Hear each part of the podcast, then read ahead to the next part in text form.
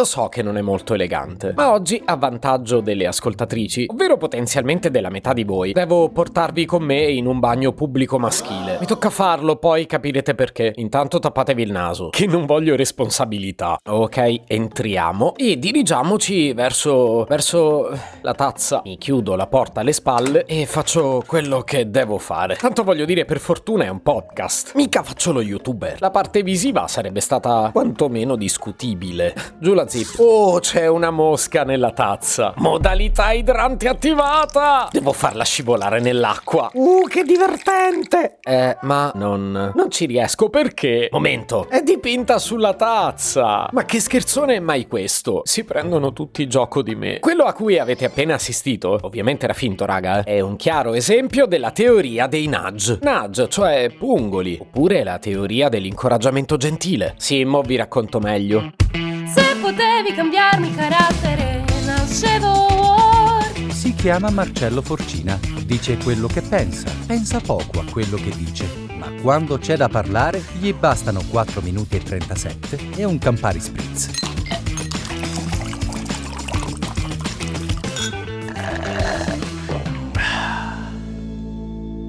Non è facile convincere le persone a fare quello che vogliamo. Cioè, i dittatori ci sono riusciti, ma noi quella roba lì non la vogliamo, eh. Parlo anche di cose sensate, non solo di nostre fissazioni. Non spiscettare sul bordo del water è una cosa che noi maschietti dovremmo imparare. Sì, dovevamo impararlo da bambini, però a quanto pare molti di noi non ci arrivano mai. Quindi convincerci a farlo, in realtà non è roba dittatoriale, è proprio la base, raga. Cioè, parliamo del minimo sindacale dell'educazione. Definito quindi che parliamo di cose lecite e legittime. Come si convince qualcuno a fare o non fare qualcosa? Io beh, su questo mi ci scontro abbastanza sul posto di lavoro. Sono anni che lo dico. Moltissimi capi sono convinti che l'unica modalità plausibile per esercitare l'autorità sia quella del carabiniere, che consiste in due azioni: vietare o dare ordini. E basta, eh. Ma non c'è solo questo però. Ne aggiungiamo un altro po'. Possiamo spiegare perché una cosa vada fatta in un certo modo, così che informando sui benefici di base la motivazione a farlo diventi quasi automatica. O si può spiegare perché facendolo creiamo un danno, dimostrando i vantaggi del non farlo. Oppure ancora si può dire che tutti lo stanno già facendo in quel modo e generare una dinamica di emulazione. Insomma, già ne ho detti parecchi, eh. Ma poi c'è un'altra modalità che mi piace ancora di più, ed è quella che si basa sulla teoria dei nudge. La mosca dipinta sulla tazza è un esempio concreto. Avrei potuto scrivere non pisciare fuori dai bordi? O avrei potuto metterci un disegnino? Sì, quello classico del divieto. Avrei potuto scrivere tutti pisciano dentro la tazza, perché tu non lo fai? O avrei potuto spiegare le conseguenze del non farlo. Tipo l'assurda proliferazione batterica causata dallo tsunami dei tuoi liquidi organici.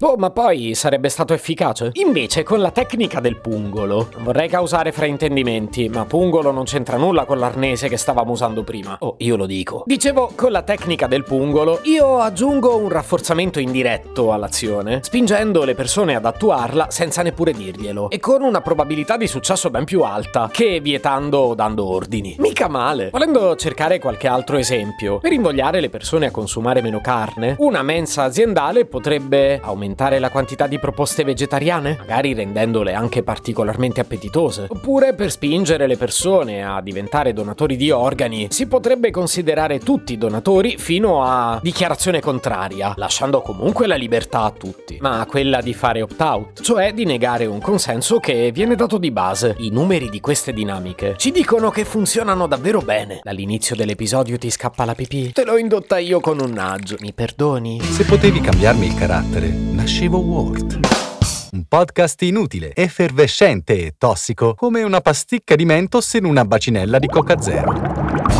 Questa serie è disponibile su tutte le principali piattaforme di podcast: Spotify, Apple Podcast, Google Podcast, Amazon Music e a breve anche sul citofono di casa tua. Stelline, recensioni e follow sono molto graditi. Per due chiacchiere con Marcello e aggiornamenti sui prossimi inutili episodi, segui il canale Instagram chiocciola nascevo Word oppure cerca su Telegram l'account chiocciola Marcellogram.